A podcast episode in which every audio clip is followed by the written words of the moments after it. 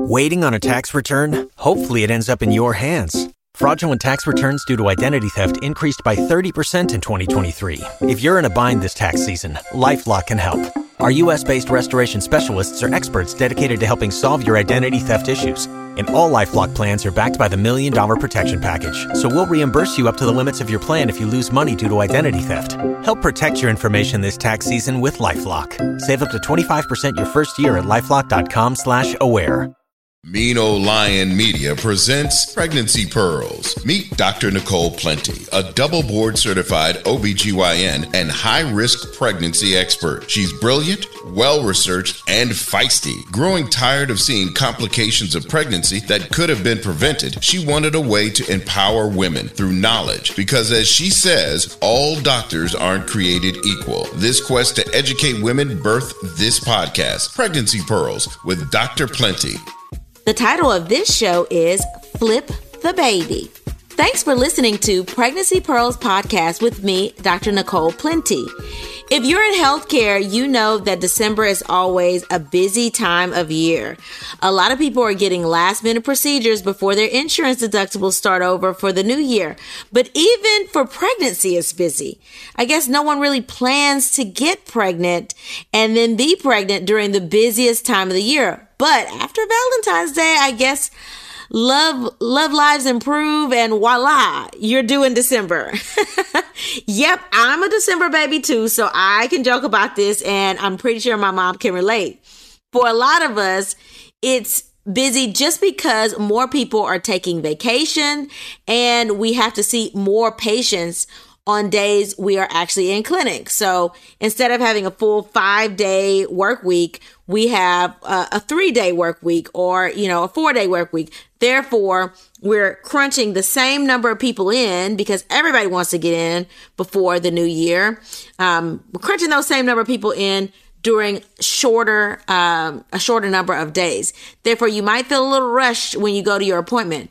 Because of this, I've received a lot more delivery planning questions in the last week specifically about external cephalic version.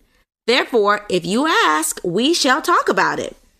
So before we talk about external cephalic version, just know that even with all the chaos of the holiday season, you still deserve your questions to be answered by your provider.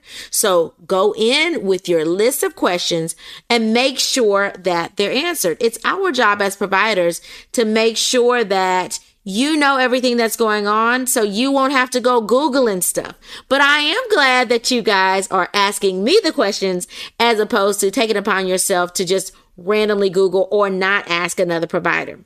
Now, back to the topic at hand. External cephalic version is also abbreviated as E C V, standing for external cephalic version, and it's a procedure done when a baby is not cephalic, or what we say when we mean head down.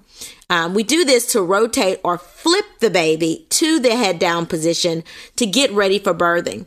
A lot of people wonder why they just can't have their babies vaginally, even if they're not head down.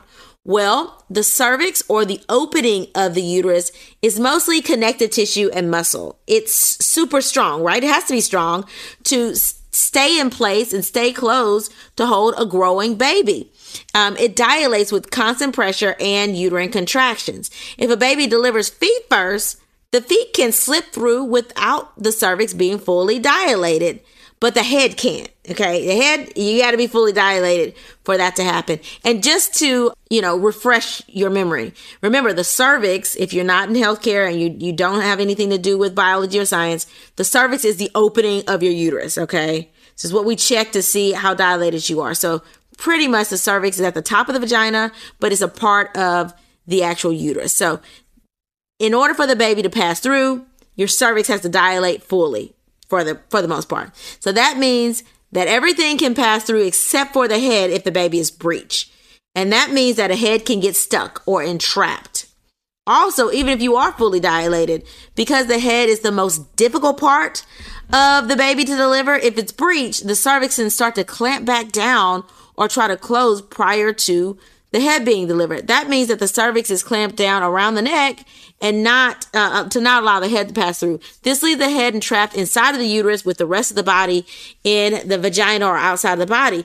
This is an emergency. It can be very life-threatening for the baby. You can lose a lot of blood in the process, so it could be very life-threatening for uh, for you as a patient as well. And so let me tell you, I know that this is not being told to scare you, okay? But it's being told so that you know why exactly you can't just go get a second opinion. If you get a second opinion that tells you that you can deliver vaginally, that person is practicing outside of the scope of medicine, okay? No one will allow you to live, deliver a singleton baby, meaning if you're having one baby, will not allow you to deliver it vaginally, okay? And if they do, that's wrong, okay? That's wrong. If something bad happens, you can sue them all day and write the check. Like, they should not allow you to deliver vaginally um, unless you are already pushing, okay? You are already fully dilated and the baby's hanging out, and so obviously we have to do some maneuvers to get the head out. But other than that, you should not be, you know, allowed to labor for hours at a time with your baby not being head down, okay? Let me tell you, a head entrapment is a provider's worst nightmare. You don't want it. So if your baby is breech, you have two choices, and that is to flip the baby or to have a C-section. Now, when I'm giving you these two options, I'm talking about a singleton, meaning you're having one baby. If you have twins, the second one is smaller than the first and over thirty-two weeks can, I repeat, can be delivered breech after the vaginal delivery of the first one. Um, and that's because the pelvis and the cervix have already, quote, proven, end quote, itself. Okay. It's been proven by the first baby. So if we know that the first baby's gone through, then yes, the second baby can be delivered. Now, if the cervix starts to close, or you start to bleed because the placenta or the afterbirth starts to separate from the inside of the uterus before you deliver the second baby, well, then you have to have a C-section. And so that's why some people deliver the first baby vaginally and then end up having to deliver the second baby via C-section, okay? And that's because the cervix is starting to close again, and or you are starting to bleed again, or the baby's heart tones or heart rate starts to drop. So that means that you have, you know, Little Timmy vaginally and Little Jane will be a C-section. That that happens sometimes, okay? Now, sometimes if the second twin is not completely breech, meaning completely butt down, then we can sometimes do what's called an internal version, okay? Which is flipping the baby manually, gently, but manually, by inserting our hand inside of the uterus and literally turning the baby, okay? An external cephalic version is just that. It's external, meaning you're not dilated. You are taken to the operating room. An epidural is placed. And sometimes, instead of an epidural, they give you pain medicine if you don't want an epidural. But for the most part, it's recommended to get an epidural. We put, it's very scientific, y'all. Ooh, it's so t- scientific. You're laying on the operating table. We put some mineral oil on you or some type of like slick oil, okay? And you have a few doctors, maybe a nurse, that literally are pushing the baby around, okay, from the outside, okay? Your physician um, will check the position of the baby first with an ultrasound before starting to make sure you have enough fluid, okay? So we want to make sure, like, is the baby fully ble- breech or is your baby oblique, meaning you sort of laying side, you know, sort of sideways, diagonal? Is your baby transverse, meaning the back is up and the head's to one side and the butt's to one side? We need to see all of that to see how are we going to push? Like, what's the easiest way to flip this baby head down? Because if we can rotate you, you know, fifteen degrees, why have to rotate you, you know, all the way the, the, in the other direction, you know, sixty degrees, sixty-five degrees. Like, no, we're going to go in the shortest, uh, the shortest possible way we can to get the baby, um, head down. Okay. Now it's easiest to rotate by pushing against the back of the baby's head and the back of the baby, the baby's back. So, so I'm like somebody shoving you in the back and pushing you go forward. It's going to be easy to shove you in the back and to push you forward than it is going to be for somebody to push you in the front. You know, pushing you in the front to push you, uh, you know, we're not going to, you're not going to, you're not going to just push me down. The baby is thinking the same way. You're not going to just push me down. So you got to push against the back for the most part. So that's what we try to do. And then every few minutes we stop. We allow the nurse in the room to check the heartbeat of the baby to make sure we haven't caused any distress. And then we continue to try to push. Now, usually this takes about fifteen to thirty minutes. Okay. And if it's successful, great. If it's not successful, we let you know after that. Okay. For some, they are sent home after a successful external cephalic version because it's done around thirty-seven weeks. So if there's not an indication for delivery, meaning you're thirty-two years old, you have your first baby, the baby's normal weight, we flip your baby, we don't have a reason to induce you. You get sent home. And we monitor you for a few hours to make sure the baby's heart rate's okay, to also make sure that because we've caused trauma now to the belly, that you're not having a placental abruption or separation of the inside of the placenta from the inside of the uterus. After we knows that everything's good, we send you home, and then we pray that the baby doesn't flip back. And yes, the baby can flip back, okay? For others, your O B G Y N um, may want to do this a bit later in order to induce you immediately afterwards, okay? So talk to your O B um, about the best option for you, like whether you're going to be, um, you know, uh, verted or have an external cephalic version at thirty-nine weeks, because that's when insurance tells us that we can have an elective, meaning we don't have to have a reason to deliver you. And it's also the best timing for you to have a baby that does not go to the NICU after thirty-nine weeks. So we want to push every, everybody to thirty-nine weeks if at all possible, okay, if you don't have a reason to be delivered. So talk to your O B about what's the best, best option if your baby is breech. Now, just because we try to birth the baby doesn't mean we're always successful, like I said before. Sometimes there's a reason that the baby won't stay head down or that we can't flip the baby in the first place. Your pelvis may not be adequate. So there's different types of what's called pelvimetry, okay? So if you have a narrow pelvis, you know, the baby may be more comfortable with the bottom and the legs down there. Why? Because not enough room for the head to get engaged. So the baby's like, I'm just going to flip to the other side to, to be more comfortable, okay? Because it's not comfortable down there, okay? The baby may have a cord wrapped around the body, okay, or wrapped around the neck, okay, and as, as we try to rotate the baby, that can cause us to have signs of the heart rate dropping, and so if we have that, we're going to stop. We're not going to have a baby in distress. We're not going to uh, avulse or have the cord detached from the placenta. We're not going to do that. So if we have signs of that, then we, we can't proceed. And you might have fibroids that we can't see, okay? Obviously, if you have a lot of fibroids, we'll tell you you're not a good candidate, but maybe there's some fibroids that we missed, and therefore we can't, you know, flip the baby like we want to. Now, at the end of the day, we want you to have a vaginal delivery, but if you can't have a vaginal delivery, trust me, y'all, a C-section is not the end of the world. I know we make it seem like the end of the world, but I mean, we are very blessed in that we have the option of even having a C-section. Like back in the day, women would just labor for days on end, and that's how women of childbearing age had a higher mortality rate because, you know, they were just laboring for days. There were no such thing as having C-sections uh, back in the day. So the fact that we have that option to safely get your baby here and safely get you through is a good thing. So it's not the end of the world. I had a C-section. Trust me, you'll bounce back from it. It doesn't mean you can't have other kids, and it doesn't mean that you can't have other kids in the future vaginally.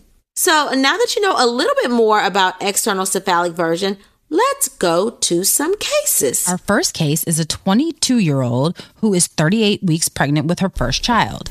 She was told at the last ultrasound a week ago that her baby was breech and measuring at the ninety-fifth percentile. She had normal fluid measuring seven centimeters, and she really would like to have her baby vaginally. She is healthy and weighs one hundred twenty-eight pounds and is five foot six. She was referred to you for a consultation for possible external cephalic version. Okay, so it doesn't sound, I don't hear anything that says that there's an absolute contraindication, meaning there's not an absolute reason why you shouldn't at least attempt an external cephalic version.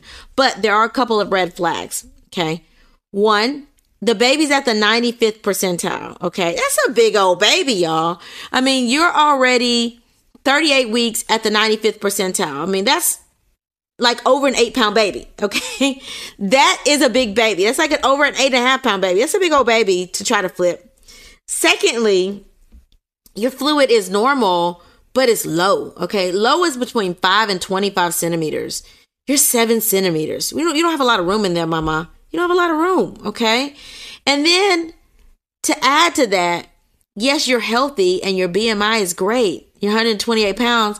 but you probably got a little bitty pelvis because you probably got a little bitty frame. Okay, you're five, six, you're, you're tall. Okay, compared to me, my four eleven self, you're super tall. You're like model tall. And you're only one hundred twenty-eight pounds pregnant. Okay, pregnant. Even if you weren't pregnant, one hundred twenty-eight pounds at five six is like on the slim trim side. So your pelvis is probably narrow. Now, obviously, I haven't checked your pelvis. I haven't seen your pelvis. So I can't tell you that you're not a hippie, you know, one hundred twenty-eight pounder. But, you know, from my experience, people that are slim, tall, and have a, you know, lower B M I uh, during pregnancy tend to have a smaller pelvis. And so those three things are red flags for me. And they are not absolute contraindications, but they are on the, hey, maybe you shouldn't consider an external cephalic version list. So because there's like a plethora of reasons, I've written them all down. Okay. And I'll try to get them out to you guys this week in terms of like, who's a good candidate and who's not.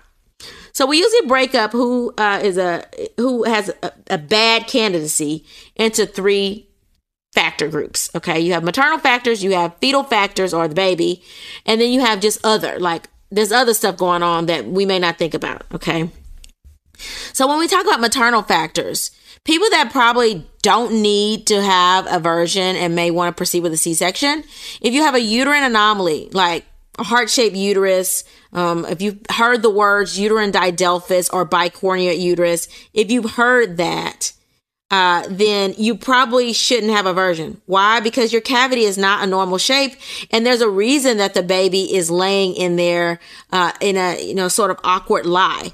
Why would we try to force a baby head down when we know it, it can't be head down, and when we know that the baby will probably flip right back to being breech or an, an oblique, oblique or unstable lie. If you have uh, high blood pressure or preeclampsia, we don't have time to flip you and then deliver you. We need to deliver you now, okay? Because if you have high blood pressure, you're already at high risk for a placental abruption, and then we go and press on your placenta and, uh, you know, press it on your uterus to stir something up. No, no, no, we're not going to do that, okay? You're not a candidate for external cephalic version. Uh, rupture of membranes. If your water has broken, I mean, there's not enough fluid to rotate the baby. So no one is going to do an external cephalic version uh, on you. Don't even ask. You cannot get your baby flipped. If you have bleeding, okay. Now, if you have a little bit of spotting earlier in pregnancy and now you're stable and you don't have spotting now, then yeah, I mean, we could try to do a version if we think that the placenta looks good and there's no uh, history of a significant ab- abruption, then yeah, we can try to do an external cephalic version, but that's one of the things that would need to be evaluated pretty thoroughly before we make that decision. If you have a history of a placental abruption, this pregnancy or last pregnancy, okay, that tells us, hey, you're at higher risk than the average person for the placenta to separate from the inside of the uterus. We're not going to go mucking around and putting a whole bunch of pressure on the uterus. Like, shame on us if you abrupt. And then we can't say, oh, we didn't know she was going to abrupt. Yeah, you did. She abrupted the last time. So why are we going to uh, do something that's going to make you abrupt this time? No, no, we're not going to do it. If you're already laboring, you're contracting, you have a higher risk of the placenta separating, and you also have a higher risk of us breaking your water by putting so much pressure on your uterus, so you should not get an aversion, external cephalic version. If you have heart disease, so cardiac disease, we're not going to put you under anesthesia twice, okay? There's no reason for us to do that. If you are morbidly obese, meaning we have a lot of adipose tissue to palpate through to even feel the backside of the baby. That means that we're probably exerting a whole bunch of pressure, but may not be exerting a lot of pressure on the baby and the uterus because honestly, we have to exert so much more pressure to get down to the uterus. So, I mean, there's, we're not trying to make fun of people that are obese and we're not trying to say there's anything wrong with you. I mean, I'm obese, but you can, I mean, it's harder to rotate and palpate the baby if you have obesity. So we have to weigh like how obese are you to see if you are an actual good candidate. Uh, if you have E K G abnormalities, meaning you don't have, you know, a heart problem, but you have an arrhythmia of some sort. Yeah, we're not going to do that. We're not going to exert more pressure on your uterus. Uh, if you have an abnormal pelvis, like I said before, you should not, we should not be trying to rotate the baby because your pelvis won't accommodate the head and, and allow the head to be engaged. Um, other things that are, you know, relatively, uh, you know, contraindicated, but not absolute. If you're older than age forty-five, there's supposedly a higher risk of poor outcomes in babies and a higher risk of abruption. And therefore we, we caution you against an external cephalic version, but it doesn't mean that you can. If you have a history of C-section, that's not an absolute, but, you know, because there's a, a risk of uterine rupture, some people are very cautious to add, uh, offer people an abruption, but I mean, a aversion, but you can get aversion if you wanted one. If you have diabetes, if you're uncontrolled and you have diabetes, I would say absolutely not. But if you have diabetes and you're well controlled, we can consider it, but we would need to weigh the risk and the benefits. If you're dilated, it depends on how dilated you are. So if you are one or two centimeters dilated, then sure, we can try to avert you if you're not contracting. But if you all have advanced cervical dilation already, so you're already four centimeters, like, no, you need a C-section. We don't want you laboring. We don't want to break your water while we're trying to do an external cephalic version. Uh, grand multiparity, you know, I don't really know why that's listed as a contraindication. Because I, I, I mean, if you have a couple, you know, six or more kids, maybe that's the risk of rapid labor. But uh, for me, uh, that's not something that I would say you absolutely could not have an external cephalic version um, because you've had six more, six or more kids. I would say that uh, that would need to be individualized if you had other medical problems as well. Thyroid disease is a relative contraindication, and that's just because if you're not controlled, you likely have a higher heart rate, and we don't want to do anything to put your body in more distress. Factors dealing with the baby that tell us, okay, no, I want to say like this, and you shouldn't push on me, would be if the baby is small, right? If the baby's growth restricted, we want to make sure that we're getting as much blood from the placenta delivered to the baby as possible. And so we don't want to do anything like press on the head or press on the body that can compromise flow to the baby, even temporarily. So we don't want to do that with small babies. If your baby has uh, an abnormal heart rate, we can't do that. We don't want to put the baby in more distress.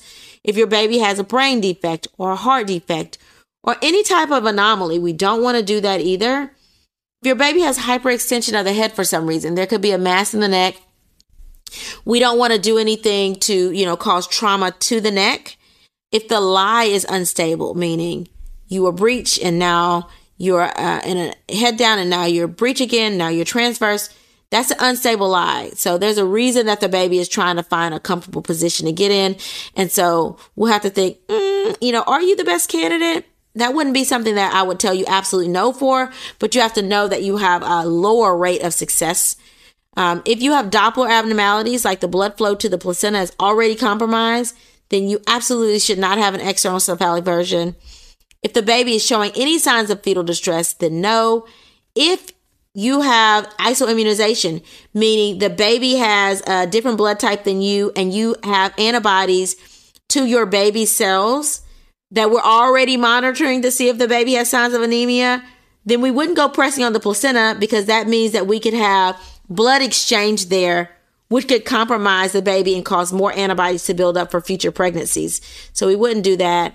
And then if you already have signs of bleeding, okay, so there's uh, been an, uh, an abruption or any blood, or at any time the baby's had anemia, we should not, I repeat, should not do an external cephalic version.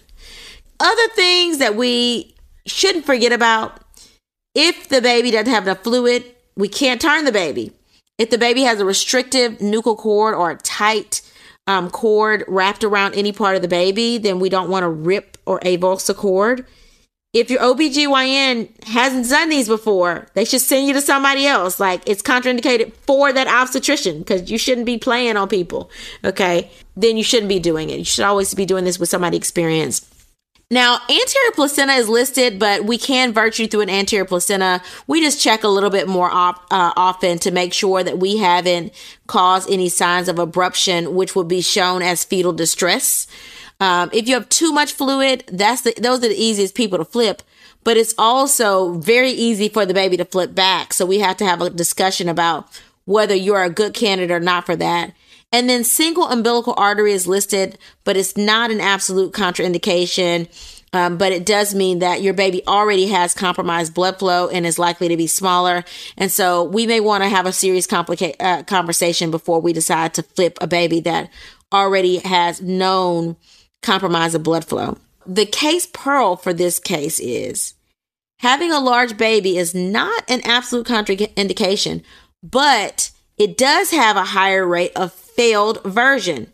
Therefore, external cephalic version is discouraged in this situation. Okay, medical intern, what's our second case for this? The second case is a twenty-five-year-old who is thirty-seven weeks pregnant with her second child. She has a history of previous pregnancy delivered vaginally at thirty-nine weeks. She had preeclampsia with that pregnancy. She was told that she needs a C-section this pregnancy because her baby is breech. Her baby weighs six pounds, three ounces, which is described as the thirty-seventh percentile, and she has normal amniotic fluid and no medical problems. Her O B G Y N told her that she had to have a C-section. She presents for referral for a second opinion for external cephalic version. So in this case, this is somebody that's young, twenty-five to thirty-seven weeks. She has um, a normal-sized baby. Um, she has not had a C-section before. She's had a vaginal delivery. Um, there, and she has normal amniotic fluid. Okay. There's really no reason that we shouldn't try, right? The only reason that her O B shouldn't try is if her O B lacks experience from doing external cephalic versions. Okay. So if you are somebody that really does want a vaginal delivery, then I would talk to you about your risk. And the risk is that one, we could break your water in the process. Two, you could have a placental abruption where the placenta separates from the inside of the uterus. Um, and three, it could fail, right? And so in the event that any of those happen, you would need to proceed immediately with a C-section, okay? So you can take those risks versus just proceeding immediately with a C-section. So in that case, if, if the worst case scenario is to have a C-section versus just going forward with a C-section, then I would say, yeah, it's fine for you to have an external cephalic version. So, um, so I, I think that this is like the optimal candidate, right? Doing a virgin at thirty-seven weeks, healthy, normal sized baby, normal fluid. There's no reason that you can't have an external cephalic version. This is a quick case. The case pearl is if your provider doesn't do a procedure that you have questions about, ask for a second opinion as you did. All right, so what's our email case for this? This one says, Doctor Plenty, how do you feel about the E C V procedure? My cousin has to get one on Monday and she's due on Christmas. She's super nervous because she doesn't know if she needs it. She's hoping that the baby flips on its own. Do you advise her to proceed? It really depends on your cousin, right? And it depends on, you know, how uh, motivated she is to have a vaginal delivery, okay? If it sounds like she has not had a previous surgery, it sounds like her O B G Y N has made sure that she's an optimal candidate, otherwise they wouldn't schedule her. So I know it's very natural to be nervous. I feel like it's natural to be nervous towards the end of the pregnancy anyway, right? So you're due on Christmas. Yay! Twin birthday buddy. So I'm excited for you to have a Capricorn because we are the best. But um, just because you are getting towards the end doesn't mean anything bad's going to happen. Okay, you've made it through the whole pregnancy. You can do this. And realistically, the worst case scenario at this point, if you make it to Monday, is that you will have a C-section. Okay. And if you think about it like that, like the worst that's going to happen is that it doesn't work and I'm going to have a C-section, then it's going to be okay. Now, the question is, do you really want a vaginal delivery? Now, if you are like, I'm afraid I'm going to have to have an, I'm going to have an abruption and I'm going to have to have an emergency C-section and I don't want that, then proceed with a C-section, okay, if you don't want an emergency C-section.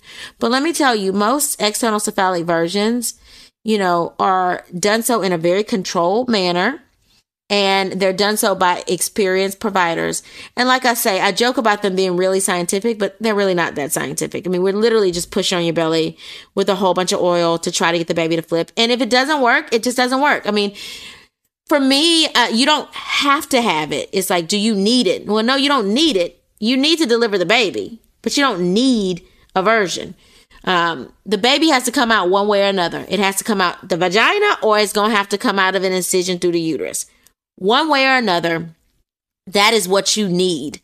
Now, the question is, are you okay having a C-section? And if you're like, you know, for my birth plan, I really want a vaginal delivery, then it is absolutely worth a try to flip this baby. And if I were your O B G Y N, I'd flip the baby if I were successful, and I would induce you on Monday. You would not have a Christmas Day baby. You'd have a baby Monday or Tuesday, because I would not want the baby to flip back for any reason. Okay. Now, if they flip the baby and there's signs of distress, or you have, you experience bleeding, then, then yeah, you need to proceed with a C-section. But for me, it's always worth a try. And it's very, it's very normal to feel nervous.